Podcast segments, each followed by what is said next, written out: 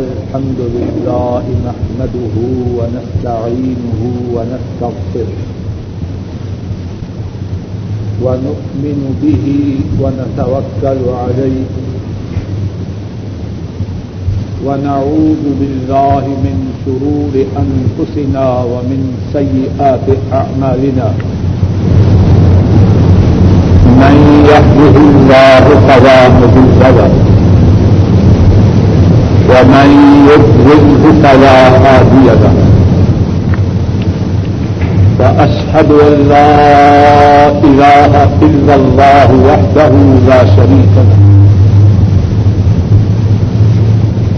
وأشهد أن محمدا عبده ورسوله صلى الله عليه وسلم.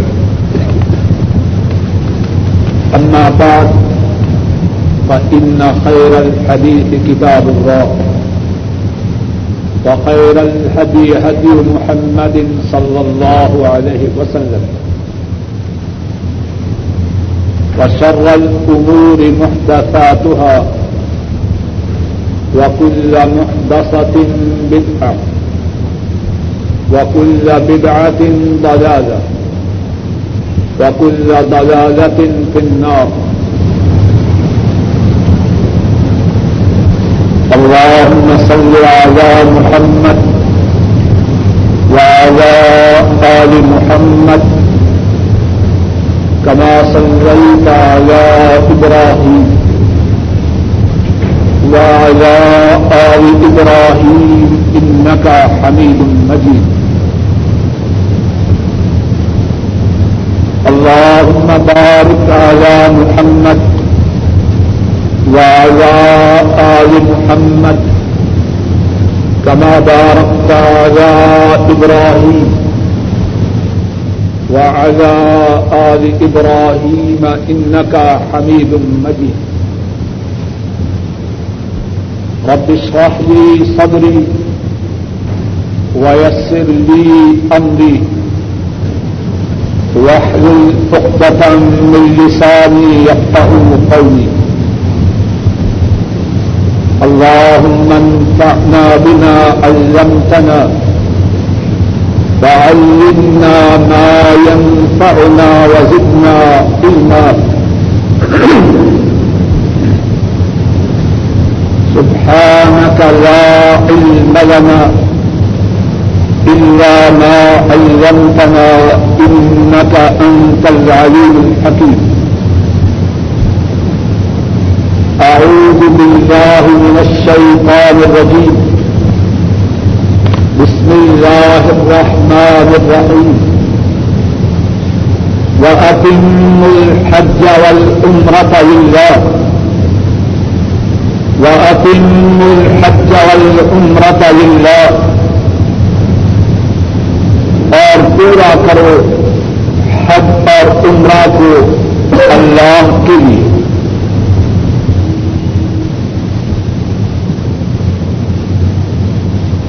اسلام میں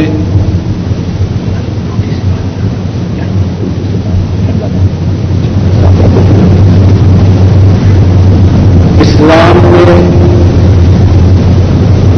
کتنے ہی ایسے اعمال ہیں جن کا ابر و ثواب، جن کی قبر و منڈلت جن کی شان و عظمت اللہ مالک الملک کے ہاں بہت زیادہ ہے۔ اسلام میں کتنے ہی اعمال ایسے ہیں، ان کا قدر و ثواب، ان کی قدر و منزلت، ان کی شان و عظمت اللہ مالک الملک کے ہاں بہت زیادہ ہے۔ اور انہیں اعمال میں سے ایک عمل عمرہ کی ادائیگی ہے۔ آج کی اس نشست میں اللہ مالک الملک کی توفیق سے عمرہ ہی کے متعلق کچھ بات عرض کرنی ہے۔ اور جو بات عرض کرنی ہے، وہ دو حصوں پر مشتمل ہوگی پہلے حصہ میں اللہ کی توفیق سے یہ عرض کرنا ہے کہ عمرہ کی ادائیگی کی کیا فضیلت ہے۔ اور دوسرے حصہ میں اس بات کو اللہ کی توفیق سے بیان کرنے کی کوشش کرنا ہے کہ رسول مکرم صلی اللہ علیہ وسلم کی سنت متحرہ کی روشنی میں عمرہ کس طرح ادا کیا جائے۔ اللہ سے دعا ہے کہ مجھے صحیح بات کہنے کی توفیق ادا فرمائے۔ اور صحیح بات پر کہنے والے کو اور سب سننے والوں کو عمل کی توفیق ادا فرمائے اور اللہ سے یہ بھی درخواست ہے کہ رمضان المبارک کی اس مبارک رات میں ہمارا بات کے کہنے اور سننے کے لیے جمع ہونا اپنے اسلوبی کا سبب بنائے۔ اور کل قیامت کے دن ہمارا یہ کہنا اور سننا ہمارے لیے وبال نہ بنے، بلکہ کہنے والے کے لیے بھی اور سننے والوں کے لیے بھی ذریعہ نجات بنے۔ عمرہ کی فضیلت، رسول رحمت صلی اللہ علیہ وسلم نے عمرہ کی فضیلت میں کتنے ہی ارشادات بیان فرمائے ہیں۔ ان ارشادات میں سے ایک ارشاد یہ ہے کہ جب کوئی شخص ایک عمرہ کے بعد دوسرا عمرہ کرتا ہے۔ ان دو عمروں کے درمیان جو گناہ ہیں، وہ اللہ معاف فرما دیتے ہیں۔ امام بخاری رحمہ اللہ بیان فرماتے ہیں، حضرت ابو حریرہ رضی اللہ تعالی عنہ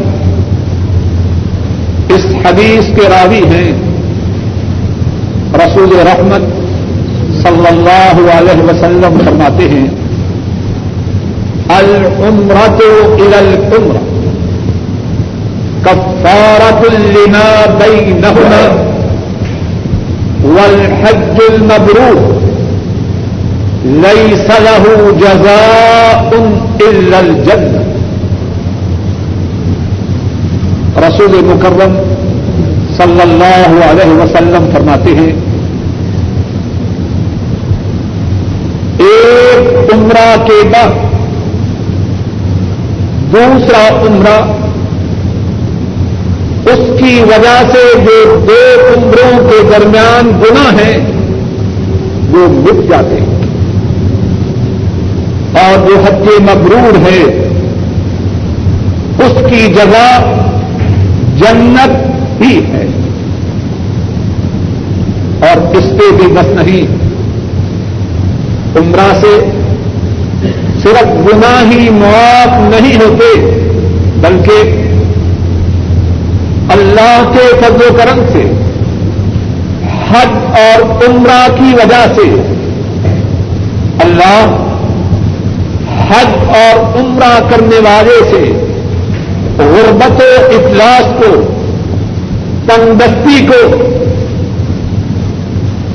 حج اور عمرہ کرنے والے سے اللہ غربت و اخلاص کو اور تنگستی کو دور فرما دیتے ہیں۔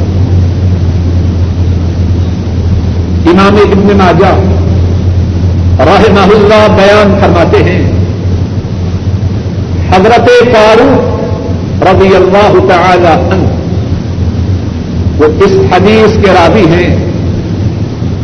رسول کریم صلی اللہ علیہ وسلم فرماتے ہیں، تابعوا بین الحج والکفر فإن المتابعة بينهما تنفي الذنوب والكفر كما ينفي الكير خبث الحديد أو كما قال صلى الله عليه وسلم. فرمائے اے لوگوں عمرہ اور حج پے بپے یکے کا دیگرے کیا کرو؟ اے لوگوں عمرہ اور حج پے بپے یکے کا دیگرے کیا کرو؟ عمرہ اور حج کو یکے بعد دیگرے کرنا اس سے دو فائدے ہیں۔ ان کی وجہ سے گنا دور ہو جاتے ہیں۔ تندستیوں غربت و اطلاف ختم ہو جاتے ہیں۔ اور اللہ کی کروڑوں رحمتیں ہوں ان پر۔ صلی اللہ علیہ وسلم۔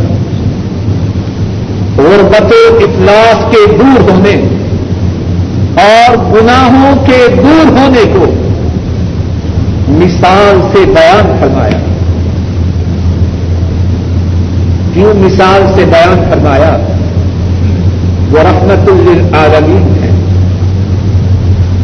امت کے لیے اپنے دل میں انتہائی شکت رکھتے ہیں۔ ان کی شدید خواہش ہے۔ امت کے دل و دماغ میں بات اتر جائے۔ فرمایا لوہے کو بھٹی میں ڈالا جائے، لوہے کو بھٹی میں ڈالا جائے، اس کا زنگ ختم ہو جاتا ہے یا باقی رہتا ہے۔ لوہے کو بھٹی میں ڈالا جائے، اس کا زنگ ختم ہو جاتا ہے۔ فرمایا اسی طرح حج اور عمرہ کے پیدا کرنے کی وجہ سے حاجی اور عمرہ کرنے والے سے اس کے گناہ اور اس کا غربت و اجلاس دور ہو جاتا۔ اور حاجی اور عمرہ کرنے والا، اس کی قدر و منظرت اس کی شان و عظمت، اس کے مقام و مرتبہ کے کیا کہنے وہ تو مہمان ہے عرش عظیم کے رب کا۔ ذرا غور کیجیے اگر مجھے یا آپ کو وہ اپنا مہمان بنانا چاہے، جو ہم سے بڑا ہے، کتنی خوشی محسوس کرتے ہیں۔ اگر کوئی چھوٹا بلائے، تو فوراً کہتے ہیں وقت نہیں ہے، بڑا مشہور اور اگر وہ بلائے جو اپنے سے سینئر ہے، جس کے پاس ٹکے زیادہ ہے، یا منصب و اقتدار میں اپنے سے اوپر ہے، اس کا مہمان بن کے کتنی خوشی انسان محسوس کرتا ہے۔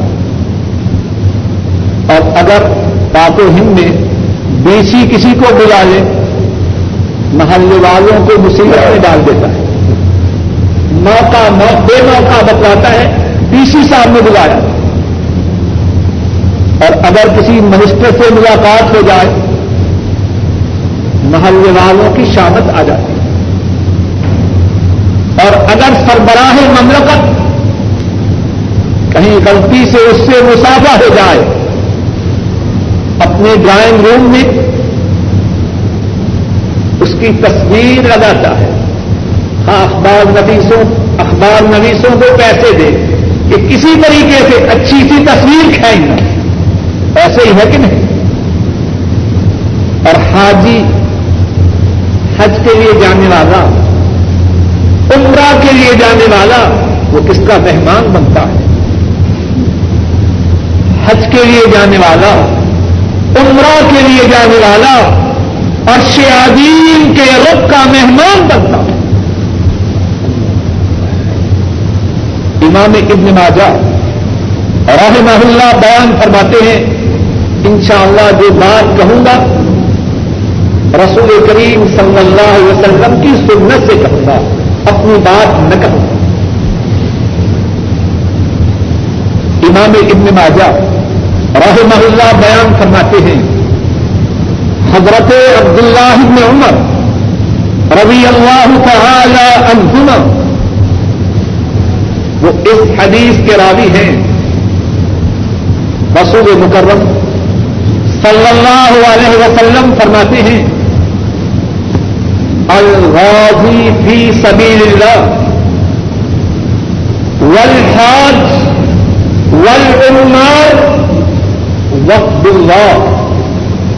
دعاهم فاجابوه سالوه فعاقوه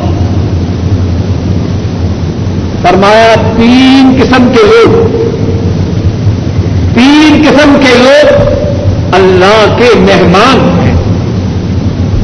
ایک اللہ کی راہ میں جہاد کے لیے نکلنے والا دوسرا حج کے لیے جانے والا اور تیسرا عمرہ کے لیے جانے والا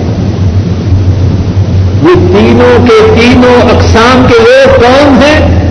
اللہ کے مہمان ہیں۔ اور ذرا دیکھیے، بن بلائے مہمان نہیں۔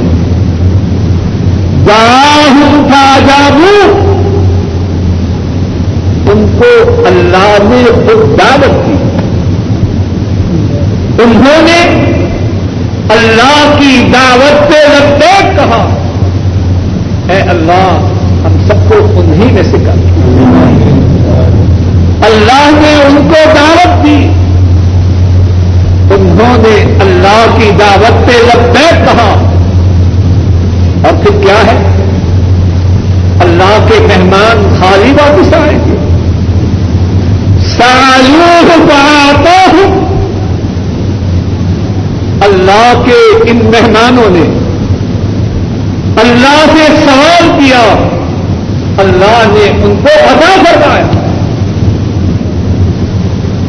اللہ کا مہمان بنے۔ اللہ کے بلانے پر۔ اللہ کا مہمان بنے۔ اور پھر خالی واپس آئے۔ وہ اللہ سب سے زیادہ باحیا، سب سے زیادہ قریب۔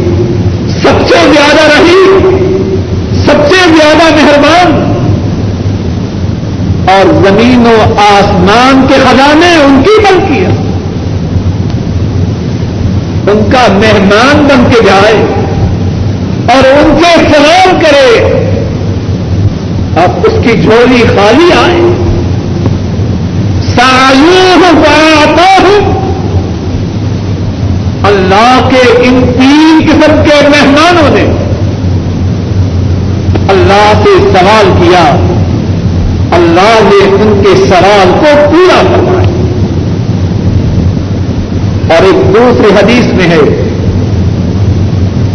الحجاج والعمار وقت اللہ الحجاج والعمار وقت اللہ انسانوه عجابهم وإن استغفروه غفر لهم أو كما قال صلى الله عليه وسلم فرمایا ہاں جی اور عمدہ کرنے والے یہ اللہ کے مہمان ہیں، اللہ سے فریاد کرتے ہیں، اللہ ان کی فریاد کو پورا کرتا ہے۔ اور بات کے پورا کرنے سے پہلے ذرا اپنی بے وقوفی کو بھی دیکھیے، ہم میں سے کتنے ہیں؟ عمرہ کے لیے جاتے ہیں، سارا شاپنگ کا پروگرام مکہ ہی میں پورا کر دیں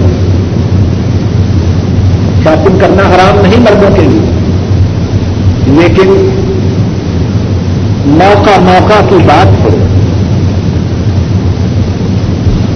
حاجی اور عمرہ کرنے والا، حج اور عمرہ کے لیے جانے والا اللہ کا مہمان ہے۔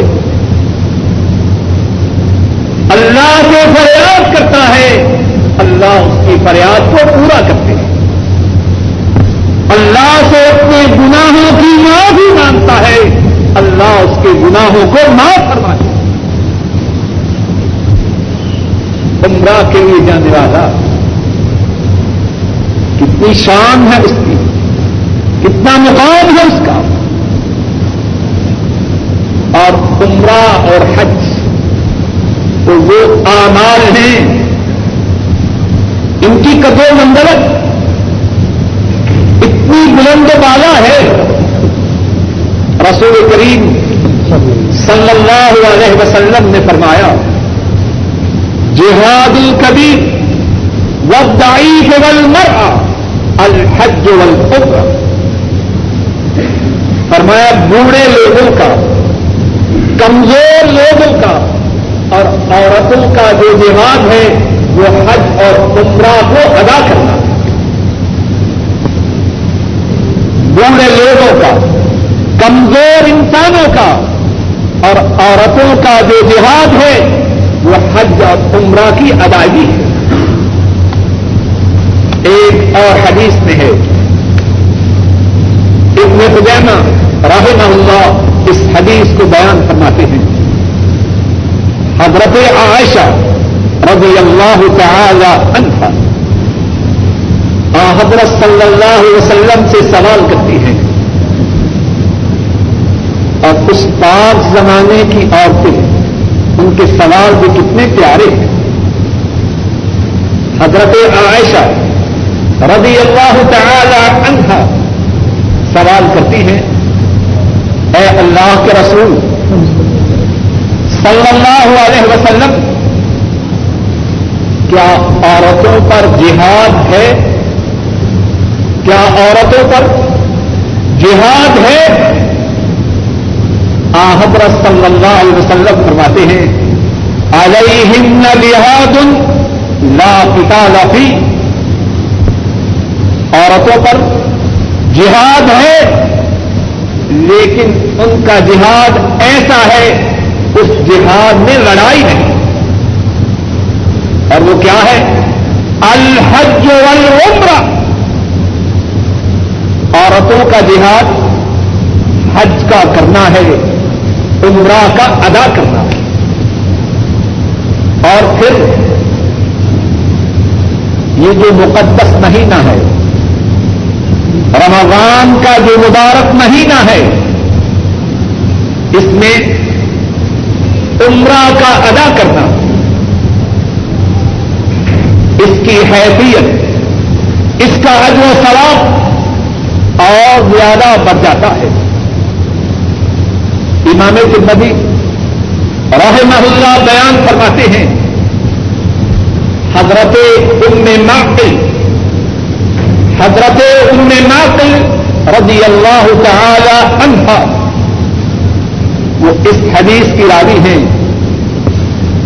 رسول کریم صلی اللہ علیہ وسلم نے فرمایا، عمرتن فی رمضان تعدل حج۔ رمضان کے مہینہ میں عمرہ کرنا رمضان کے مہینہ میں عمرہ کرنا اس کا اجر و ثواب حج کے برابر رمضان میں عمرہ کی حیثیت، عمرہ کا اجر و ثواب اور زیادہ بڑھ جاتا ہے۔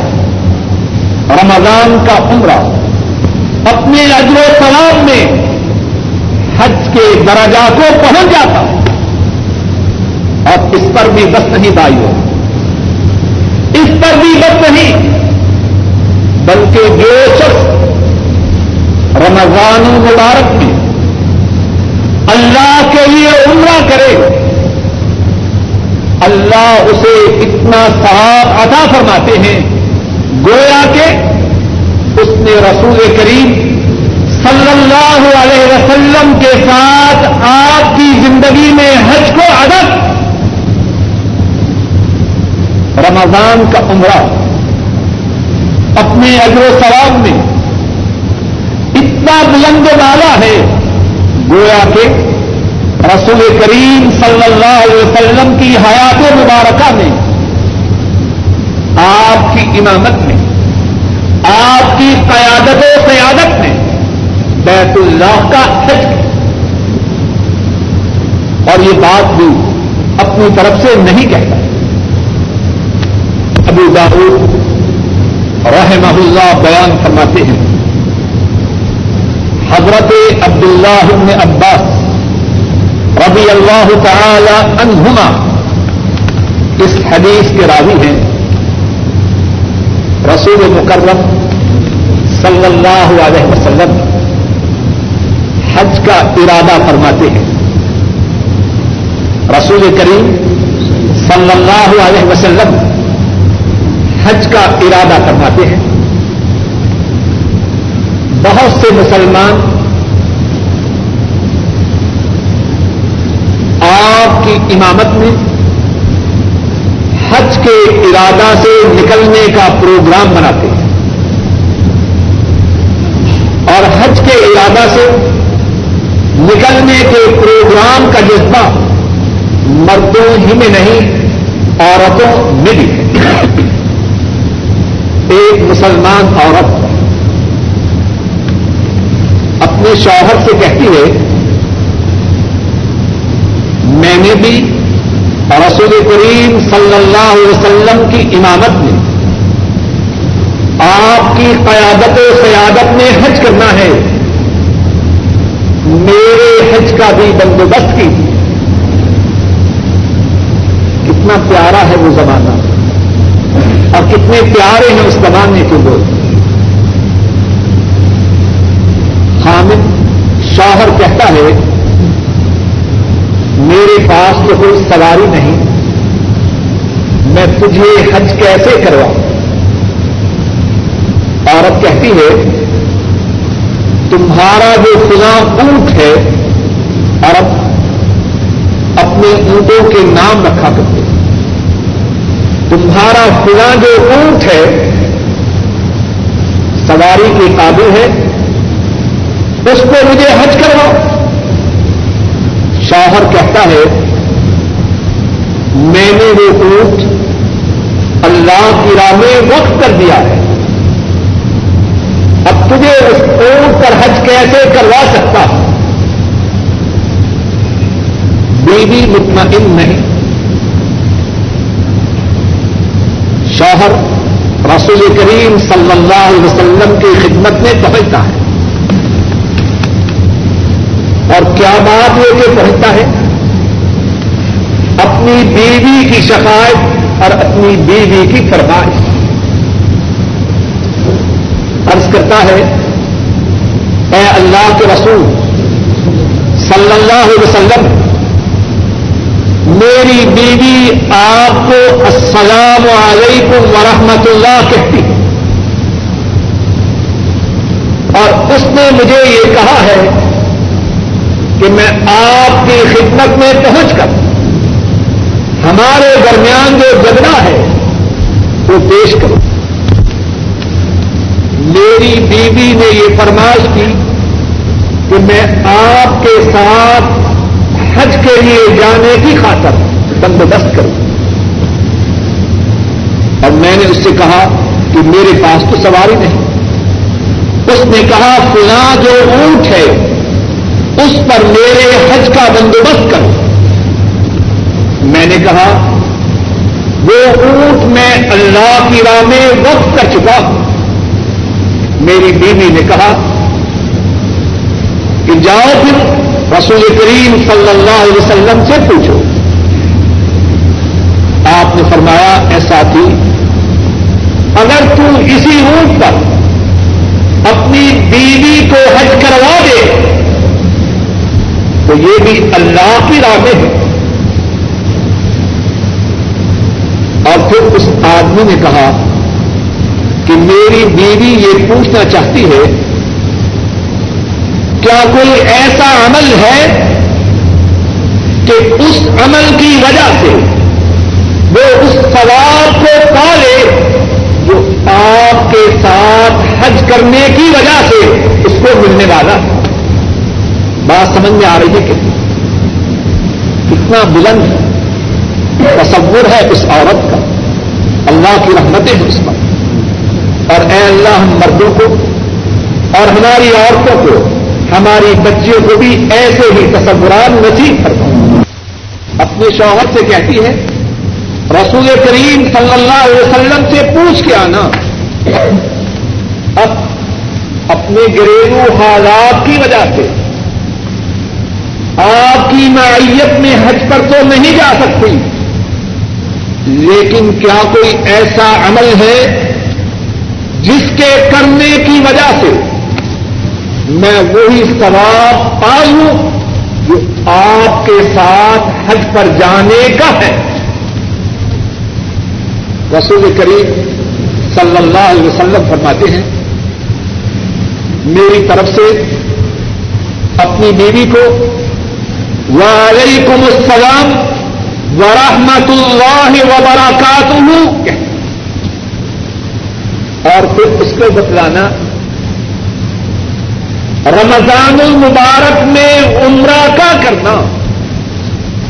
یہ اپنے سوا رمضان المبارک میں عمرہ کا کرنا، یہ اپنے اجر و ثواب میں میرے ساتھ حج کے کرنے کے برابر عمرہ کی شان، عمرہ کی عظمت، عمرہ کا اجر و ثواب کتنا ہے؟ اور خصوصاً وہ عمرہ جو رمضان مبارک کے مبارک مہینہ میں ادا کیا جائے بات کا جو پہلا حصہ تھا وہ یہی تھا کہ عمرہ کا اجر و ثواب، عمرہ کی فضیلت، عمرہ کی شان و عظمت اسلام میں کیا ہے؟ بات کا جو دوسرا حصہ ہے، وہ یہ ہے کہ عمرہ کو کس طرح ادا کیا جائے؟ عمرہ اور حج کی ادائیگی کے لیے رسول رحمت صلی اللہ علیہ وسلم نے مکہ مکرمہ کے چاروں طرف میقات مقرر فرمائے اور میقات اس مقام کو کہتے ہیں جہاں گزرتے ہوئے حج اور عمرہ کا ارادہ کرنے والا احرام کی حالت میں گزرتا ہے اور حج اور عمرہ کی نیت کے ساتھ گزرتا ہے۔ صحیح بخاری میں ہے، حضرت عبداللہ ابن عباس رضی اللہ تعالی عنہما بیان فرماتے ہیں، وقت رسول اللہ صلی اللہ علیہ وسلم لأهل المدينة ذا الحليفة ولأهل الشام الجحفة. ولأهل النجد قرن المناطق. ولأهل اليمن يلبن. وقال هن لهن ولمن اتا علیہ من غیر لمن كان يريد الحج والعمرة او كما قال صلی اللہ علیہ وسلم. حضرت عبداللہ ابن عباس رضی اللہ تعالی عنہما بیان فرماتے ہیں۔ رسول مکرم صلی اللہ علیہ وسلم نے مدینہ والوں کے لیے ذل حلیفہ کو میقات کے طور پر مقرر کیا۔ اور ذل حلیفہ کو آج کل اب یار علی کے نام سے موسوم کیا جاتا ہے۔ رضی اللہ تعالیٰ اور اہل شام کے لیے جوفا کے مقام کو میقات قرار دیا اور نجر والوں کے لیے کرن المنازل کو میقات قرار دیا۔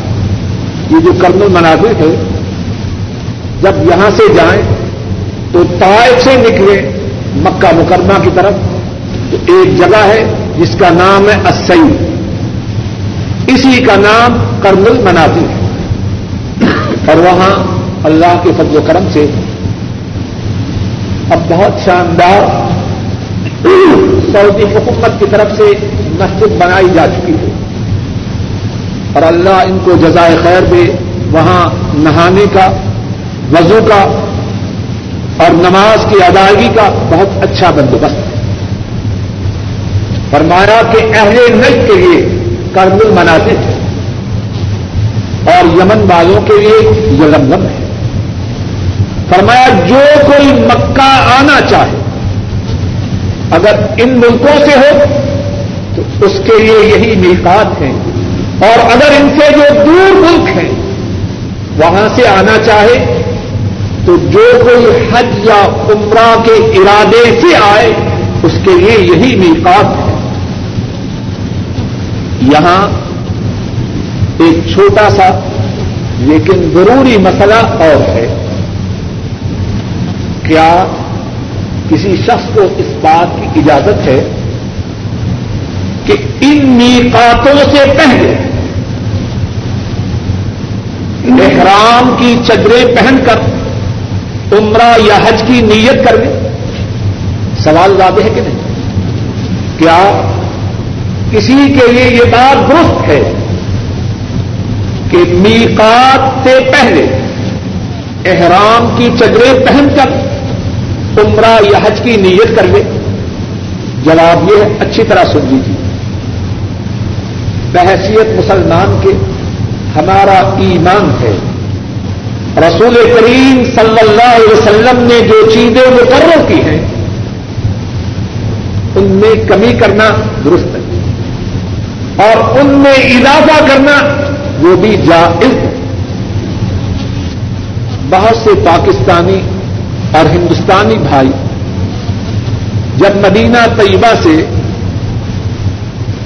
عمرہ کی ادائیگی کی خاطر روانہ ہوتے ہیں، کہاں سے احرام باندھتے ہیں؟ بولیے، مسجد نبو سے۔ اور اس بات میں سمجھتے ہیں کہ گھرائی کی بات ہے۔ سن لیجیے نوٹ کر لیجیے اور یاد رکھیے۔ ایسا کرنا درست ہے دین اللہ نے نازل کیا۔ رسول کریم صلی اللہ علیہ وسلم نے بیان فرمایا۔ اس میں کمی بیشی کرنا غلط ہے۔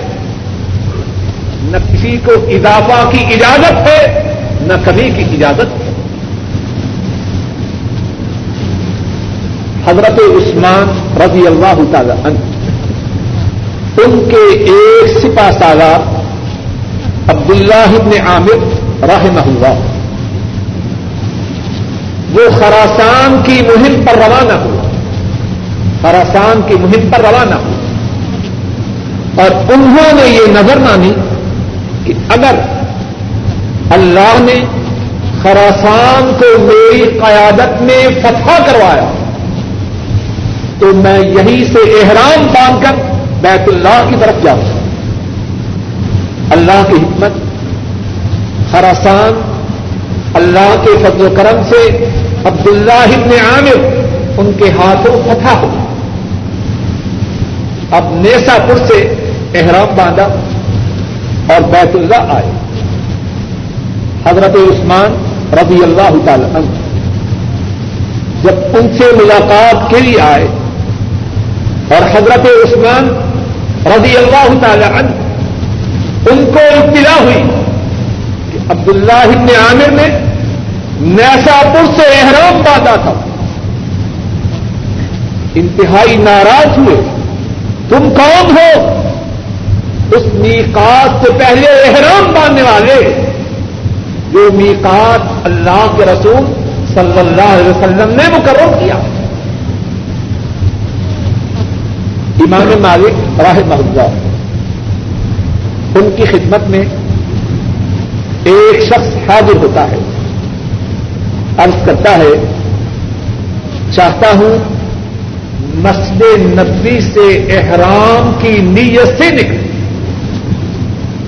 چاہتا ہوں مسجد نبوی سے احرام کی نیت سے نکلوں۔ امام مالک رحمہ اللہ فرماتے ہیں، ایسا نہ کرنا۔ ایسا نہ کرنا۔ وہ شخص جواب میں کہتا ہے، اس میں کون سی بات ہے؟ ذوالحلیفہ میں اور مسجد نبوی میں چند میل کا فاصلہ ہے۔ اور میں چاہتا ہوں کہ میرا احرام مسجد نبوی سے ہو۔ امام مالک راہ اللہ فرماتے ہیں اللہ تعالی نے فرمایا ہے فل يحذر الذين يخالفون ان تصيبهم فتنه او يصيبهم عذاب اليم جو لوگ رسول مکرم صلی اللہ علیہ وسلم کے حکم کی مخالفت کرتے ہیں، وہ اس بات سے ڈر جائیں۔ کہ ان پر اللہ کی طرف سے کوئی عذاب آئے۔ ان اسی بہم فتنتن اور اسی بہم عذاب نریم اس بات سے ڈر جائیں۔ ان پہ کوئی فتنہ آ جائے۔ یا ان پر اللہ کی طرف سے عذاب علیم آئے۔ بات کو سمجھ لیجیے احرام کی نیت وہاں سے کرنی ہے۔ جس مقام کو اللہ کے رسول صلی اللہ علیہ وسلم نے مقرر فرمایا اور اسی مقام پر ساری زندگی کے لیے، ساری عبادات کے متعلق اس قانون کو، اس قاعدہ کو، اس ضابطہ کو، اس رول کو سمجھیے۔ ہمارے ہندو پاک میں بہت سی خرابیوں کا سبب یہ ہے، لوگوں نے اپنی مرضی سے، اپنی پسند سے دین میں کتنی ہی باتوں کو داخل کر لیا۔ اگر روکا جائے تو کہتے ہیں کہ ہماری نیت بڑی اچھی بھائی، بات نیت کی نہیں۔ اگر دین میں کسی اور بات کا اضافہ کرو گے، اس سے رحمت للعالمین صلی اللہ علیہ وسلم کی شان میں گستاخی ہے۔ دو ہی باتیں ہیں۔ یا تو معاذ اللہ یہ کہو کہ ان پر اللہ نے جو دین نازل کیا، انہوں نے وہ دین امت کو پورا نہ پہنچایا۔ معاذ اللہ۔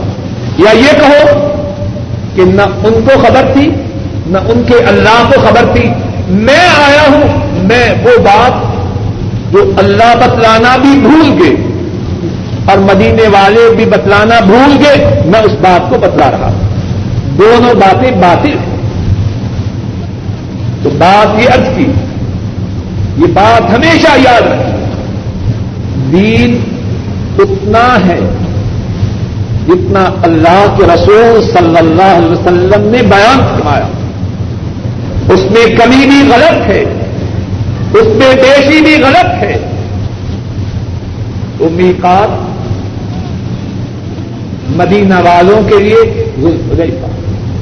نجد والوں کے لیے کرن المناظر شام والوں کے لیے جفا اور یمن والوں کے لیے یلب اب میقات پہ جو احرام باندھنا ہے، احرام کے باندھنے سے پہلے، اور یہ بات ارض کرنے سے پہلے ایک اور بات ارض کروں۔ بعض ساتھی ہوائی جہاز کے ذریعہ سے ریاض سے عمرہ کے لیے جاتے ہیں۔ سوال یہ ہے کہ وہ احرام کہاں سے باندھے؟ میں خود ہی سوال کر کے جواب دے رہا ہوں تاکہ بعد میں آپ کی طرف سے سوالوں کی نشست مختصر ہو۔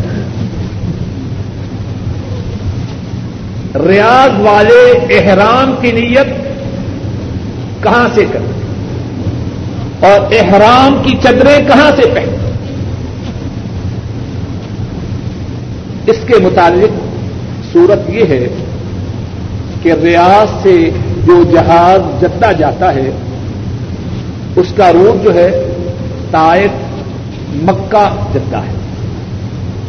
ریاض سے جانے والا جہاز میقات کے اوپر سے جاتا ہے۔ اب ظاہر ہے کہ میقات کے گزرنے سے پہلے احرام میں اور عمرہ یا حج کی نیت کے ساتھ ہونا ضروری ہے۔ اب کہاں چدرے پہنے اور کہاں احرام کی نیت کریں۔ ایک صورت یہ ہے کہ جب جہاز تائے پہنچے، اس سے پہلے پہلے احرام کی چدرے پہن چکا ہو اور تائف پہنچنے پر احرام کی نیت کرے۔ اور اگر کوئی شخص یہ سمجھے کہ جہاز میں کپڑوں کا اتارنا اور چدروں کا پہننا میرے لیے مشکل ہے، وہ ریاض سے چدریں پہن سکتا ہے۔ لیکن عمرہ و حج کی نیت نہ کرے۔ عمرہ و حج کی نیت نہ کرے۔ جب طائف کی بلندی پر جہاز پہنچے، عام طور پر وہ اعلان کرتے۔ ہیں اور اگر نہ کرے، تو ان کو پہلے سے تبدیل کرتے۔ جب طائف کے مقام پر پہنچے، اس وقت لبیک اللہ لبیک پکارنا شروع کر ایک اور سوال ہے کہ احرام مردوں کے لیے تو دو چدرے ہیں۔ انسلی، سلی ہوئی نہ ہو دو چدرے ہیں۔ عورتوں کے احرام کی کیا صورت ہے؟ ماشاء اللہ لوگوں نے دین میں اپنی طرف سے بڑی باتیں داخل کر لی بعض لوگ سمجھتے ہیں، عورت کا جو احرام ہے، اس کے لیے بھی سفید یونیفارم ہے۔ جس طرح اسکولوں کالجوں میں ہے نا یونیفارم۔ بعض لوگ بڑے اہتمام سے جب اپنی بیگمات کو، اپنی بچیوں کو عمرہ یا حج کے لیے لے جاتے ہیں، سارا لباس سفید بنواتے ہیں۔ اسلام میں اس کی کوئی حیثیت نہیں۔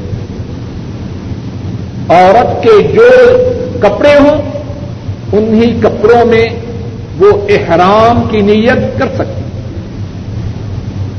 اور عورت کے احرام کے متعلق ایک اور بات یہ ہے کہ عورت احرام کی حالت میں اپنے چہرے کو ڈھانپے یا اپنے چہرے کو ننگا رکھے۔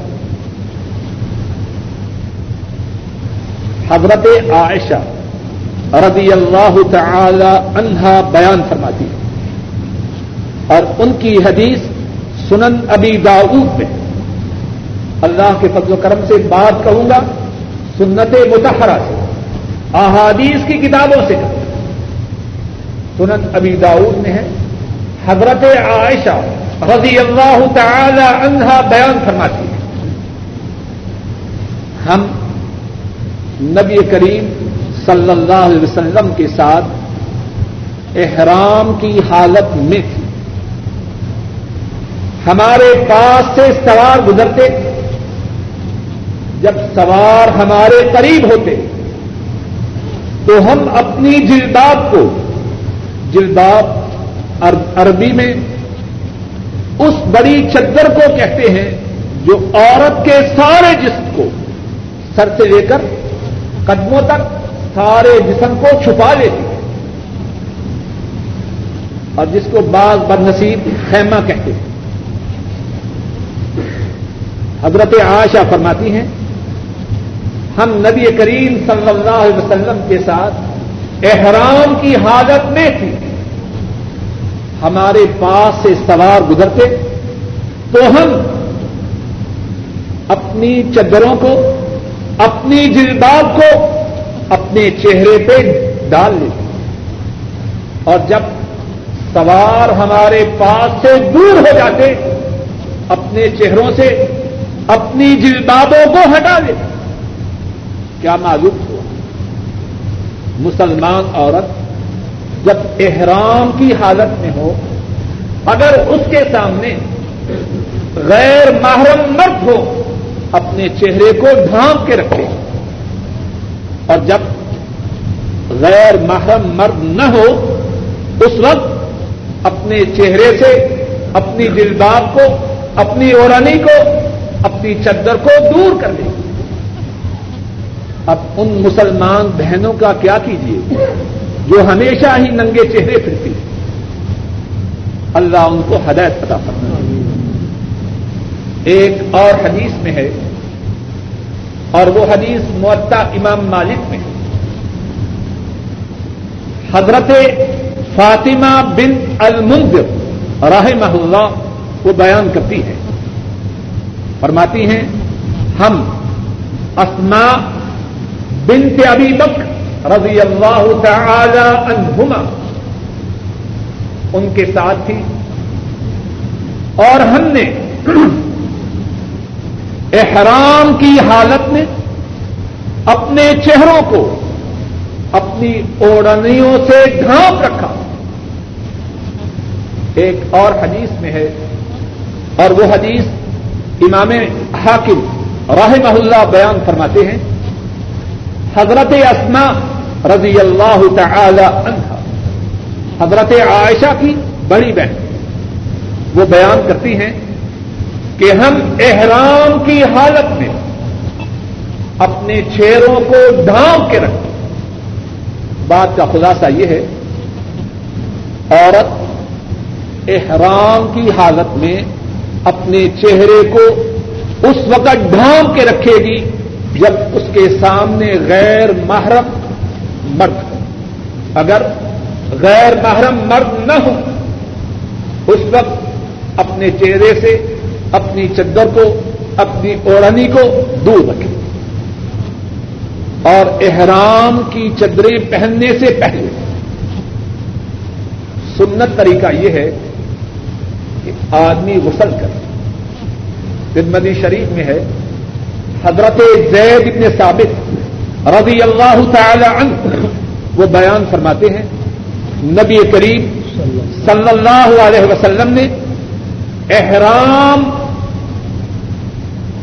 نبی کریم صلی اللہ علیہ وسلم نے تلبیہ پکارنے سے پہلے اپنے کپڑوں کو اتارا اور غسل فرمایا۔ ایک اور بات، جو احرام کی نیت کے کرنے سے پہلے سنت ہے، وہ یہ ہے کہ مرد احرام کی نیت کے کرنے سے پہلے خوشبو کو استعمال کرے۔ صحیح بخاری میں ہے، حضرت عائشہ حضرت عائشہ رضی اللہ تعالی عنہ فرماتی ہیں کن تو اتیب رسول اللہ صلی اللہ علیہ وسلم احرامی ہی قبل يحرم فرماتی ہیں، احرام کے باندھنے سے پہلے میں نبی کریم صلی اللہ علیہ وسلم کو خوشبو لگایا کر اور اسی حدیث میں ہے کہ اس کے بعد جب نبی کریم صلی اللہ علیہ وسلم احرام کی نیت فرما لیتے، تو میں خوشبو کی چمک کو آپ کے سر کی مانگ کے درمیان دیکھتی۔ احرام کے بعد اس خوشبو کی چمک کو جو میں احرام کی نیت کے کرنے سے پہلے آپ کو لگاتی، میں آپ کے سر مبارک کی مانگ کے درمیان اس خوشبو کی چمک کو دیکھ۔ اور پھر جب احرام کی نیت ہو چکے، تو اس نیت میں کیا کہنا ہے؟ یہاں بھی بات سمجھنے کی ہے۔ احرام کی نیت کرتے وقت عمرہ یا حج کرنے کی جو نیت ہے، اسے زبان سے کہنا ہے۔ یہاں بھی بات کو اچھی طرح سمجھے جب کوئی شخص عمرہ کرے، حج کرے، اس کے لیے سنت طریقہ یہ ہے کہ عمرہ اور حج کی نیت کو اپنے دل میں بھی کرے اور اپنی زبان سے بھی کہے۔ نبی کریم صلی اللہ علیہ وسلم، آپ جب حج کے لیے تشریف لے گئے، آپ نے با آواز کہا، لبیک بے حج بے حجت اے اللہ، میں حج اور عمرہ کی نیت سے آپ کے دربار میں حاضر۔ بات کو ذرا سمجھیے۔ نماز کی ابتدا میں کیا زبان سے نیت کرنی ہے؟ بعض دوست نماز کی ابتدا میں کہتے ہیں، چار رقم نماز، اوپر زمین کے، نیچے آسمان کے، پیچھے امام کے، کتنی لمبی کرتے ہیں؟ حضرت صلی اللہ علیہ وسلم سے یہ بات ثابت اور پھر کہوں، اور اسرار سے کہتا ہوں، میرا ارادہ اور نیت اور خواہش یہ ہے کہ عمرہ کے مسائل بھی سمجھیں اور دین کی جو بنیادی باتیں ہیں، ان کو بھی اپنے ذہنوں میں اتارتے جائیں۔ نیت کے الفاظ کہاں بولنے ہیں؟ جہاں نبی کریم صلی اللہ علیہ وسلم نے اپنی زبان مبارک سے بولے اور جہاں آپ نے اپنی زبان مبارک سے نیت کے الفاظ ادا نہیں کیے، وہاں نیت کے الفاظ بولنا درست مومن کی شان کیا ہے؟ وہاں بولے، جہاں اللہ کے حبیب بولے۔ وہاں چپ رہے، جہاں اللہ کے حبیب چپ رہے۔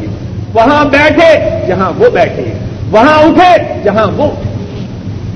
اپنی مرضی کو، اپنی خواہش کو، اپنی رائے کو دین میں داخل نہ کرے۔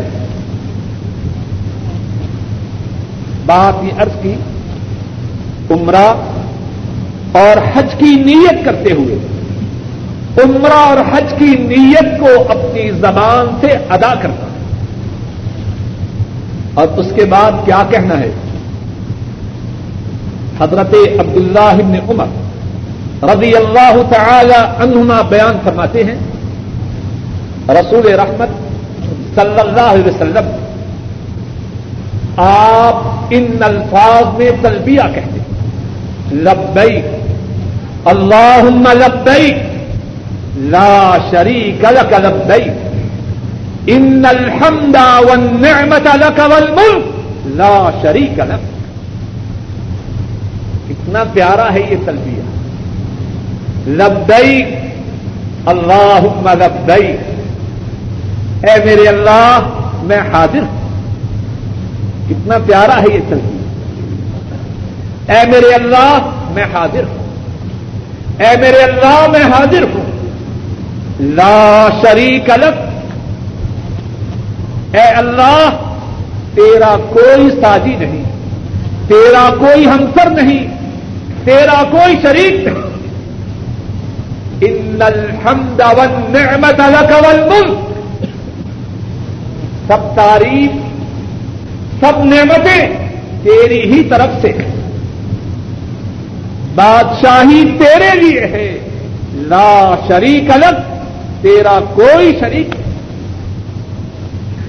یہ تلبیہ پکارتا جا اور اس لبیک کو با آواز بلند کہ اس لبیک کو با آواز بلند کہے حضرت صاحب رضی اللہ تعالی عنہ وہ بیان کرتے ہیں۔ نبی کریم صلی اللہ علیہ وسلم نے فرمایا، میرے پاس جبریل آئے ہیں۔ اور انہوں نے مجھے یہ حکم دیا ہے کہ میں تمہیں یہ حکم دوں کہ تم اپنے لبیک کے ساتھ بچے صاحب۔